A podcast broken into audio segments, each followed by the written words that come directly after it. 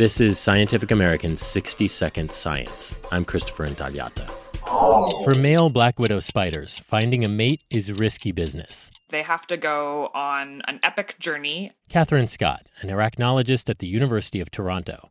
At the population she studies, on Canada's Vancouver Island, she says the spiders have only a 12% chance of surviving their scramble over sand dunes and plants. And they have very poor eyesight and they're traveling at night. So, one way males find females is by sniffing, from afar, the pheromone perfume on their webs.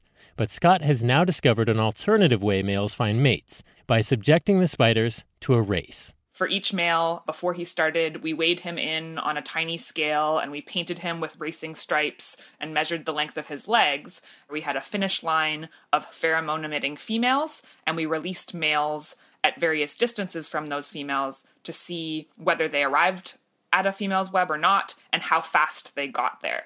What surprised her was that the males that started farthest, nearly 200 feet away, actually traveled fastest towards females. And the reason?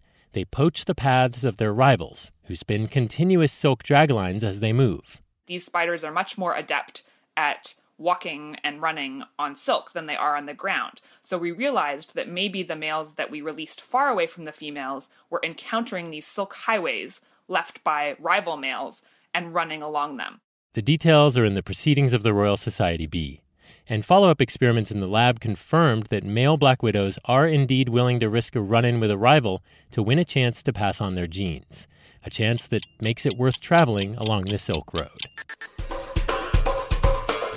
Thanks for listening. For Scientific American's 60 Second Science, I'm Christopher Intagliata.